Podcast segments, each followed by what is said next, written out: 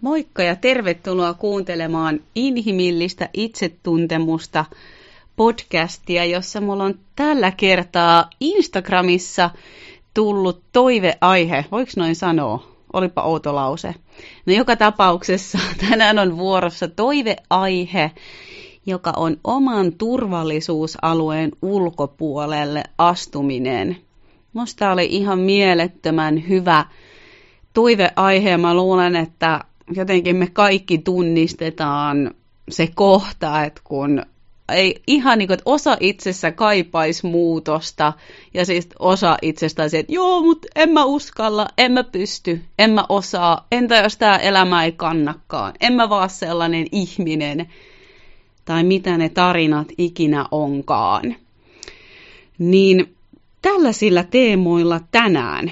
Ja mä haluan ihan alkuun aloittaa sillä kuitenkin, että tuntuu tärkeää, että tässä muutosteemassa me ei lähetä liittämään muutokseen jotain sellaista valheellista arvoa, että, että mä oon arvokas tai rakastettava sitten kun, sitten kun mä laihdun, sitten kun jotain, sitten kun jotain. Ja tätähän me aika paljon jatkuvasti itsellemme tehdään, että me liitetään omaa arvoa tämän tyylisiin asioihin. Eli nyt enempi se muutos, joka mun mielestä jotenkin syvästi kiinnostava ja kutsuva, niin tämä muutos mun mielestä liittyy niihin meidän omiin mielen rakennelmiin, meidän mielen automaatioihin, meidän selviytymiskeinoihin ja siihen, että miten me itse pidetään itseämme pienenä –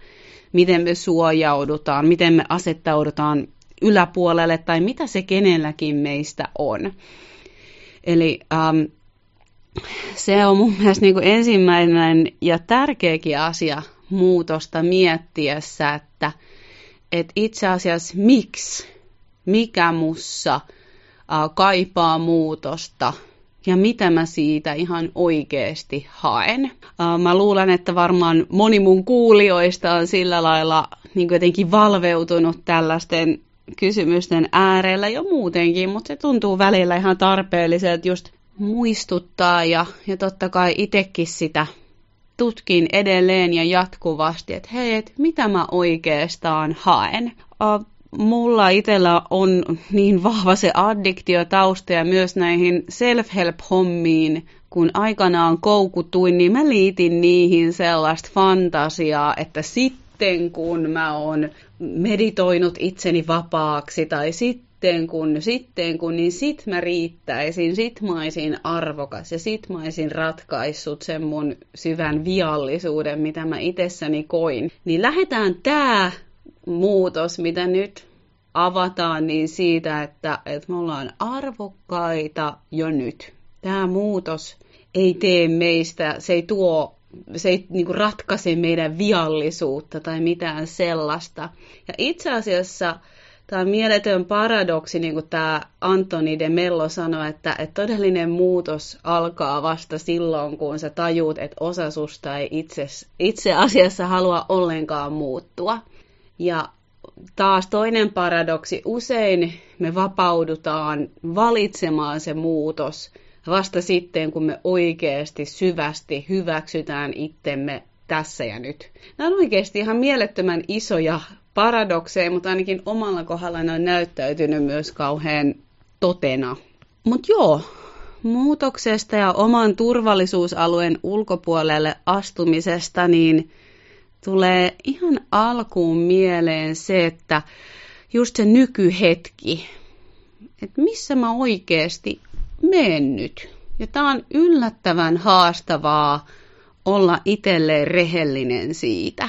No, kertonut mun addiktio taustasta sekä syömishäiriöstä ja siitä pakonomaisesta treenaamisesta ja läheisriippuvuudesta. Ja se on kyllä just näin, että se todellinen muutos alkaa sillä, että mä suostun hyvin rehellisesti katsoa sitä mun nykytilaa ja itse asiassa sitä, että mitä mä en ihan haluaisi katsoa. Ja siksi myös monesti, jos mulle tulee asiakas, jonka kanssa jotain addiktiota työstetään, niin ihan ensimmäinen, mitä vähän myös rakkaudellisesti provosoiden sanon, että sä et saa nyt yrittää tehdä muutosta, vaan nyt ensin vaan tutkitaan, että mitä täällä oikeasti tapahtuu. Tullaan niin kuin asiantuntijoiksi siitä, että missä sä oikeasti meet.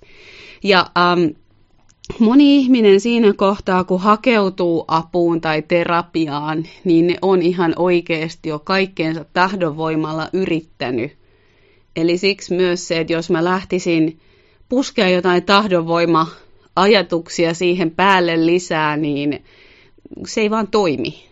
Et varsinkin silloin, kun on kyse jostain näistä meidän selviytymisrakenteista, niin tahdonvoima ei vaan niin kuin niihin yksistään riitä. Me tarvitaan kyllä sitoutumista ja vilpittömyyttä ja valintaa, mutta pelkkä sellainen ensi maanantaina tyylinen lupailu muutokseen, niin se on jo aika nähty. Se on jo aika ysärii, ei vaan niin kuin toimi. Mutta ihan ensimmäisenä mä siis pysähtyisin siihen, että missä mä oikeasti ihan rehellisesti menen nytten. Ja tätä voi vaikka avata itselleen kirjoittaen. Tähän voi olla avuksi, jos pystyy vaikka piirtää tyyli jotain elämän karttaa tai jotenkin nimetä sitä asiaa, että, että mihin mä kaipaisin muutosta, mutta mä en ole saanut sitä luotua tehtyä. Ja usein todella, niin kuin on tässäkin jo moneen kertaan sanonut, niin nämä syyt on enempikin sisäisiä. Ja nämä tulee monesti linkittyy meidän haavoihin, meidän reagointimalleihin, tunnelukkoihin, millä nimellä niitä haluukaan sitten kutsuu. Ja kun me ollaan näin herkällä maaperällä, niin mitä me sen rehellisyyden käsipariksi tarvitaan, on aina myötätunto. Myötätunto ja armollisuus ja sellainen taustaajatus, että kaikelle mun käyttäytymiselle, kaikelle mun reagoimiselle, kaikelle mun suojautumiselle, niin sille on itse asiassa olemassa syy. Vaikka se tuntuisi järjettömältä, niin kaikelle mitä mä teen, niin siellä on taustalla joku pyrkimys. Ja yleensä se pyrkimys on jollain tavoin välttää kipua tai mennä kohti onnea tai pitää yllä jotain kuvitelmaa, joka tukee meidän sen hetkestä maailman käsitystä, mutta me, meillä ei niin ole pahoja pyrkimyksiä. Me halutaan säilyttää jotain, johon me liitetään usein turvaa tai käsitystä rakkaudesta. Ja tämän semmoinen niin myötätuntoinen katsominen usein vapauttaa jotain sellaista ähm, paineen tuntua. Et mitä jos mä haluaisinkin katsoa just syvemmälle sitä, että hei, et miksi mä itse asiassa reagoin niin kuin mä reagoin. Ja kun puhuin myös siitä kärsivällisyydestä, sen myötätunnon kaverina, niin tässä kohtaa voi auttaa vähän se elämänkaaren tutkailu. Että tunnistaanko, nouseeko mulla intuitiivisesti mieleen jotain kohtaa mun elämän kaarelta, missä vaikka tämä mun käyttäytyminen, addiktio, selviytymiskeino tai haaste, missä se on ehkä saanut alkunsa tai minkälaisia vaiheita mulla on tämän kanssa. Alkaa jotenkin uteliaisuudella katsoa sitä mekanismia, mikä itsessä toimii. Ja äh, mun mielestä myös jälleen kerran muutokseen liittyvä hyvä muistisääntö on se, että et silloin kun me vilpittömästikin lähdetään muutoksen tielle, niin se mikä ensimmäisenä tulee vastaan on ne esteet. Eli miksi mä en ole tehnyt sitä muutosta, miksi mä toimin niin kuin mä toimin. Ja siis valtaosan ajasta nämä esteet on pelkoja, ja meidän mielen tarinoita ja uskomuksia. Ja myös näitä meidän täytyy katsoa sillä myötätunnolla, kärsivällisyydellä ja uteliaisuudella. Mutta tulla vaan niinku kiinnostuneeksi rehellisesti siitä, että mitkä on ne mun esteet ja pelot. tulee mieleen semmoinen oma, mulle henkilökohtaisesti niin kuin merkittävä muutoskohta, jossa mä asuin siis Helsingissä vielä kuutisen vuotta sitten ja olin sellaisessa parisuhteessa tilanteessa, joka tuntui tosi ahtaalta, haastavalta ja en ollut saanut tilanteeseen muutosta kovista yrityksistä huolimatta. Siihen liittyy paljon totta kai myös mun omiin henkilökohtaisia haasteita ja näin, mutta suhde oli toimimaton ja um, mulla oli sellainen syvä tunne, että mun olisi tosi tärkeää harjoitella olemaan ihan vaan itseni kanssa. Tutustua siihen, että kuka on Eevi ihan vaan itseä varten. Ja mulla on myös äh, semmoinen syvä tarve myös sellaisen, että, että miten mä myös selviän ihan vaan itse. Että mä olin niin semmoinen sarjaseurustelija 14-vuotiaasta alkaen, että melkein aina vaan asunut jonkun kanssa ja niitä suhteen haasteita ei tosiaan ollut siinä tilanteessa saatu katkaistua, niin mä sit koin, että nyt tästä suhteesta huolimatta mun on hyvä muuttaa erilleen. Ja mulla oli jotenkin Tampere kutsumua kaupunkina.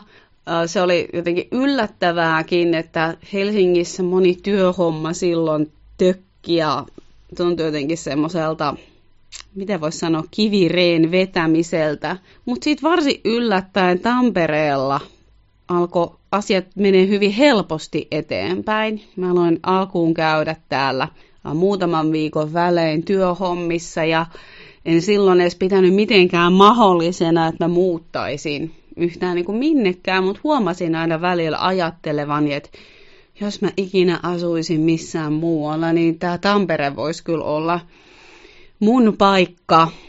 Ja um, se oli semmoinen sydämen hento kutsu, jota vähän silloin jotenkin vielä vastusti, en pitänyt itselleni mitenkään mahdollisena, mutta se kutsu vaan alkoi käydä voimakkaammaksi ja voimakkaammaksi ja niin kuin asioilla on tapana, niin ne lähti kulminoitumaan ja kriisiytymään vielä siellä parisuhteessa. Tuntui yhä voimakkaammin se tarve sille niin kuin rajaamiselle. Ja näin mä sitten uskalsin sen sanoa itselleni ääneen, että mä haluaisin kokeilla muuttaa Tampereelle. Mä haluaisin kokeilla niin kuin niitä mun omia siipiä. Ja vastassa oli paljon pelkoja, oli paljon ajatuksia, että miksei ole mahdollista. Ja, ja siinä kohtaa mä en siis en halunnut erota, mutta mä, mä, mä olin ihan varma, että eihän näin voi tehdä, ei näin ei, ei niinku toinen kestä sitä ja ei tämä toimi tälleen ja mä oon itsekäs ja mun pitäisi tietää, ettei ympäristöä vaihtamalla saa koittaa ratkaista haasteita ja oli kuin hirveä määrä esteitä, tarinoita, pelkoja, kaikkea alkaen niin kuin rahapeloista, selviytymispeloista, parisuhteen päättymispeloista, tosi vahvoja pelkoja. Ja se tartti aikansa todellakin, että mä jotenkin kävin niitä tietoisesti läpi, että okei, että mitkä nämä mun pelot ja esteet tässä on. Ja tota, semmoinen asia, joka mun tuli myös tässä prosessissa vastaan, oli se, että se riittää, että mä otan vaan sen seuraavan askeleen. Meidän mieli on yleensä myös sellainen, että se haluaisi tietää koko niin saamarin prosessin ja olisi niin kuin hirmu ihanaa, jos elämä jotenkin näyttäisi, että hei, tässä on sinulle viitoitettu tie. Kävele vain tänne ja täällä on kukkia ja yksisarvisia odottamassa sinua. Ja nyt olet turvassa ja kun ei se mene niin. Et todellisuudessa näyttää siltä, että se elämä antaa meille yhden nuuhkasu kutsun sen seuraavan askeleen ja se riittää. Ja tähän mun oli tosi vaikea luottaa. Mä olisin todellakin halunnut tietää koko prosessin. Mutta se itse asiassa helpotti mua, kun mä pystyin antaa itselleni luvan siihen, että mun ei tarvi tietää koko prosessia. Mun tarvii vaan tietää se seuraava askel. Ja yhdessä kohtaa seuraava askel oli vaan ja ainoastaan se, että liityt Tampereen vuokra-asunnot Facebook-ryhmään. Ja se oli siinä kohtaa riittävä askel. Ja sitten tuli seuraava askel.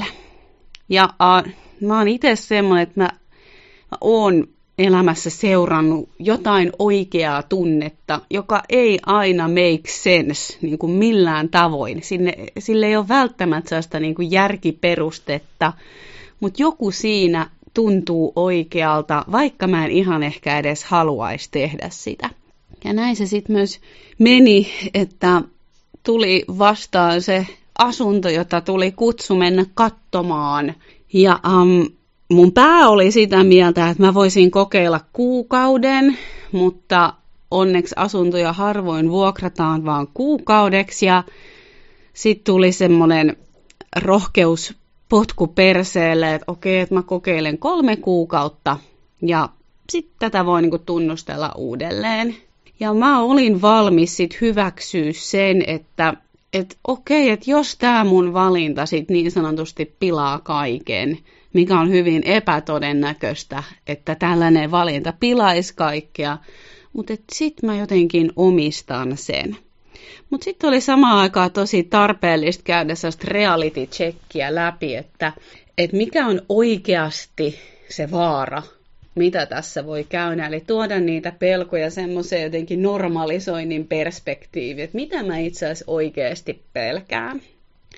No vaikka tämä ehkä kuulostaa tämmöiseltä tosi ulkoiselta muutokselta, niin kyllä tämä oli tosi sisäinen muutos ennen kaikkea ehkä ne syvimmät pelot, mitä mä siinä kohtasin, kuitenkin liittyi siitä parisuhteesta tietynlaiseen irtautumiseen ja siihen, että mitä meidän suhteen käy, jos mä en ole sitä vähän niin kuin kontrolloimassa. Ne pelot liittyi siihen, että jokin mussa ties, että mä tuun kokea aika paljon yksinäisyyttä ja pelkoa, hätää ja surua. Tunteita, joita mä olin hirveästi koittanut niin kuin hanakasti välttää. Ja äh, tämä toi tähän muutokseen myös sen tietyn aspektin, että osa musta ei olisi yhtään halunnut tehdä sitä, ja osa musta ties, että tämä on mulle hyväksi. Ja tämä on myös niin kuin haaste, joka on monessa autenttisessa muutoksessa mukana, että osa meistä ei just sitä haluaisi, ja joku osa tuntee, että tämä olisi mulle hyväksi. Ja sellaisista muutoksista mä oon kiinnostunut. Ja sitten samaan aikaan tällaiset muutokset, ne usein niin kuin myöhemmin kyllä avaa itsensä, että se on myöhemmin, kun niitä pisteitä voi vetää yhteen, että se jotenkin selkeämmin näkeekin, että tämä oli koko aika, tämä elämä tässäkin jotenkin mun puolella. Mutta tämä kysyy nyt sitä tiettyä epämukavuuden ja epätietoisuuden sietokykyä ja sen sietämistä, että musta on nyt kaksi osaa – Musta on se osa, joka vähän niin kuin haluaisi pysyä siellä vanhassa ja sit musta on se osa, joka haluaa mennä kohti uutta. Että voinko me sallia, että nämä kaksi on tässä nyt molemmat? Voinko me suhtautua kumpaankin jotenkin myötätunnolla ja avoimesti ja kieltämättä? Mun ei tarvi niinku pienentää sitä mun kutsua siihen uuteen, mutta mun ei tarvitse myöskään jotenkin mitätöidä tai pienentää sitä pelkoa tai myöskään halua pitää kiinni siitä vanhasta. Usein myös tällaisissa muutosprosesseissa meidän tulee jotenkin vastaan se halu pitää kiinni siitä vanhasta ja se on tosi tärkeä kohta myös sallii. Ja näissä kohdissa mä monesti omalla vastaanotolla jotenkin sanon asiakkaalle ja toki myös omassa elämässä, että sä saat pitää kiinni. Sulla on myös lupa jatkaa samalla tavalla. Ja sitten usein, jos tälle antaa tilaa, siitä poistaa sen kiellon ja sitä alkaa katsoa, että okei, että jos mä sitten niinku valitsen tämän, että mä haluan pitää kiinni tästä vanhasta ja pysyn tässä, niin aika äkkiä ihmisestä tulee sellainen vastareaktio, joo, mutta en mä, en mä oikeasti halua pitää siinä kiinni. Um, että jollain tavalla välillä pysähtyy siihen, että, että miltä se sitten oletettavasti tuntuu. Miltä se mun elämä sitten oletettavasti näyttää, jos mä en lähde tälle muutoksen tielle. Tämä on monesti myös sellainen, jota mä paljon käytän niin myös parisuhteeseen liittyvissä, läheisriippuvuuteen liittyvissä ohjauksissa, jossa ihmiset miettii sitä suhteen jatkamista ja sitä, että onko tämä semmoinen suhde, missä mulle on tilaa kasvaa. Ja toki tämä ei semmoinen kysymys, mitä heti ekana ja herkästi kysytään. Lähtökohtaisesti ensin aina haetaan sitä, että miten tässä voisi yhdessä kasvaa. Mutta sitten jos niin kun yrityksistä huolimatta näyttää siltä, että joku tilanne vaan niin pysyy paikallaan tai taantuu jatkuvasti tai ei etene, niin jossain kohtaa voi olla se kohta kysyä, että, että jos mä jatkan tällä tiellä, vaikka nyt tässä suhteessa, niin näyttäytyykö se mulle sellaisena, että mulla on oikeasti tilaa tässä jotenkin laajeta, oppia, kasvaa. Hyväksyen sen, että se ei ole aina kivaa, se ei ole aina mukavaa, mutta että siinä on semmoinen tietty kasvamisen energia. Vai näyttäytyykö, tuntuuko se niin enempi, että jos mä oon tässä, jos mä valitsen tämän, niin tämä itse asiassa pienentää, tukahduttaa, supistaa, suppeuttaa jollain tavoin. Ja nyt taas nämä on jut- kohtia, missä pitää olla tosi rehellinen myös siitä omasta osiosta ja siitä, että onko mä vilpittömästi jotenkin itse tehnyt sen, minkä mä voin. Joillekin meistä, vaikka itteni mukaan lukien, niin joskus vaik- paljon vaikeampaa on niin sanotusti luovuttaminen ja se, että ei voi tehdä mitään ja, ja se on monta kertaa ollut mun harjoitus elämässä, että mä joudun hyväksyä sen, että mä en voi tehdä enempää, kun mä niin mielellään tekisin muidenkin puolesta, siis joissain asioissa. Veroilmoitukset saa tehdä mun puolesta ja kirjanpidon. No joo, lähti vähän harhailee. Mutta palataan takaisin siihen, eli joskus sen kysyminen, että, että ihan miten se näyttäytyy tunteina, energiana, mielikuvina, jos mä jatkan tällä vanhalla tavalla, pienentääkö se jotenkin mun elämää vai laajentaako se sitä. Eli nämä voi toimia semmoisina niin sisäisen rehellisyyden niin kuin kysymyksinä, referenssipisteinä. Puhuinkin jo tuosta niiden esteiden kartottamisesta ja jälleen kerran sillä myötätuntoisella rehellisyydellä, että mitä ne mun pelot, esteet, uskomukset on. Ja ne, ne tarvitsee myös sen myötätunnon, että nämä on syntyneet syystä. Nämä on usein myös aika selkeitä sellaisia, miten mä sanoisin, merkkejä siitä, että tällä alueella mulla on joku haava. Vaikka mulle mun elämässä on suht iso haava se, että et eh, ei ehkä enää niin vahva, mutta tohon aikaan vielä silloin, kun, ennen kuin muutin tänne Tampereelle, niin se, että et jos mä kuuntelen sydäntäni, niin mä tuotan mun läheisille ihmisille pettymyksen. Mulla on nuoruudessa ollut semmoinen kohta 16-vuotiaana, että mä jotenkin tiesin, että mä haluan hoitoalalle, mä haluan hoitajakouluun, ja taas mun vanhemmilla oli ihan toiset suunnitelmat mulle ja heille se mun, mun jotenkin sydämeen kutsu tuntui uhkaavalta, pelottavalta ja he ei ehkä sitä osannut mulle kauhean aikuismaisesti ilmasta ja mm, mä en edelleenkään tiedä, mistä mä sen rohkeuden löysin silti itteeni kuunnella, mutta se seuraus oli, että kun mä kuuntelin itseäni, niin mun tärkeät ihmiset pettyy muhun.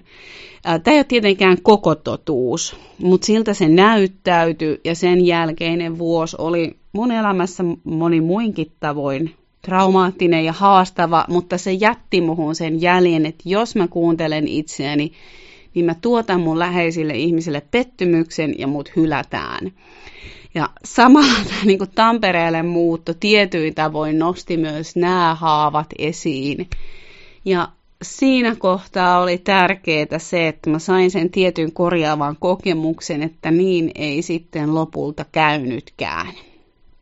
Um, tästä me usein haluttaisiin se varmistus etukäteen mutta sitä meille harvemmin kyllä tarjoillaan. Ja lopulta se suurin muutos ja harjoitus on siinä, että riippumatta siitä vaikka, että hylkääkö joku toinen mut, että mä en hylkää mua.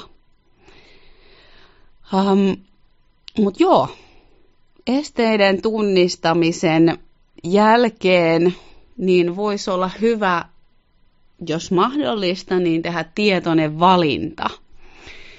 Tietoinen valinta ja jonkunnäköinen sitoutuminen, joka on eri asia kuin sitominen, vaan sitoutuminen harjoitukseen. Sitoutuminen on sellaista niin kuin merkkaamista, että mä valitsen vaikka kuunnella tätä mun sydämen tietä, mä vaikka valitsen kasvaa tässä parisuhteessa, mä valitsen mitä se onkaan, um, koska tässä joku tuntuu mulle merkitykselliseltä todelta, vaikka mä en ehkä sitä osaa järjellä selittää, mutta mä tunnen, että mä kasvan tässä, mä tunnen, että mä oon oikeiden asioiden äärellä. Ja tämä kysyy multa sitoutumista siksi, että tämä ei ole aina mukavaa. Tulee hetkiä, että tämä painelee mun nappeja, tulee hetkiä, että se pelottaa, tulee hetkiä, että pää huutaa, että et pysty, tästä sä et enää pääse läpi. Ja silloin se on just se sitoutuminen, mikä oikeastaan kantaa sen läpi, koska se on tietoisesti valittu. Ja taas tämä sitoutuminen ei ole sitä sitomista siten, äm, että se sisältäisi jonkun sen ehdottoman tästä hautaan ajatuksen, vaan siinä on totta kai se inhimillinen ymmärrys, että mä sitoudun tekemään parhaani ja mä samalla ymmärrän, että tämä asia ei ole mun käsissä.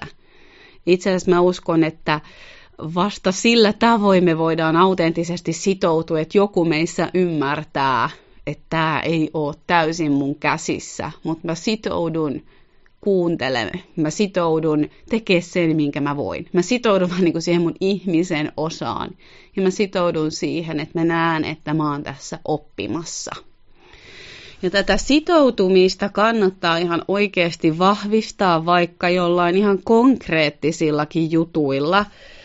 Esimerkiksi meditaatio tai joku harjoitus, mitä sä voit toistaa, tai joku symboli, joka muistuttaa sua siitä sun sitoutumisesta, niin on usein semmoinen, joka auttaa todellakin sitä muistaa, auttaa pysyä siinä.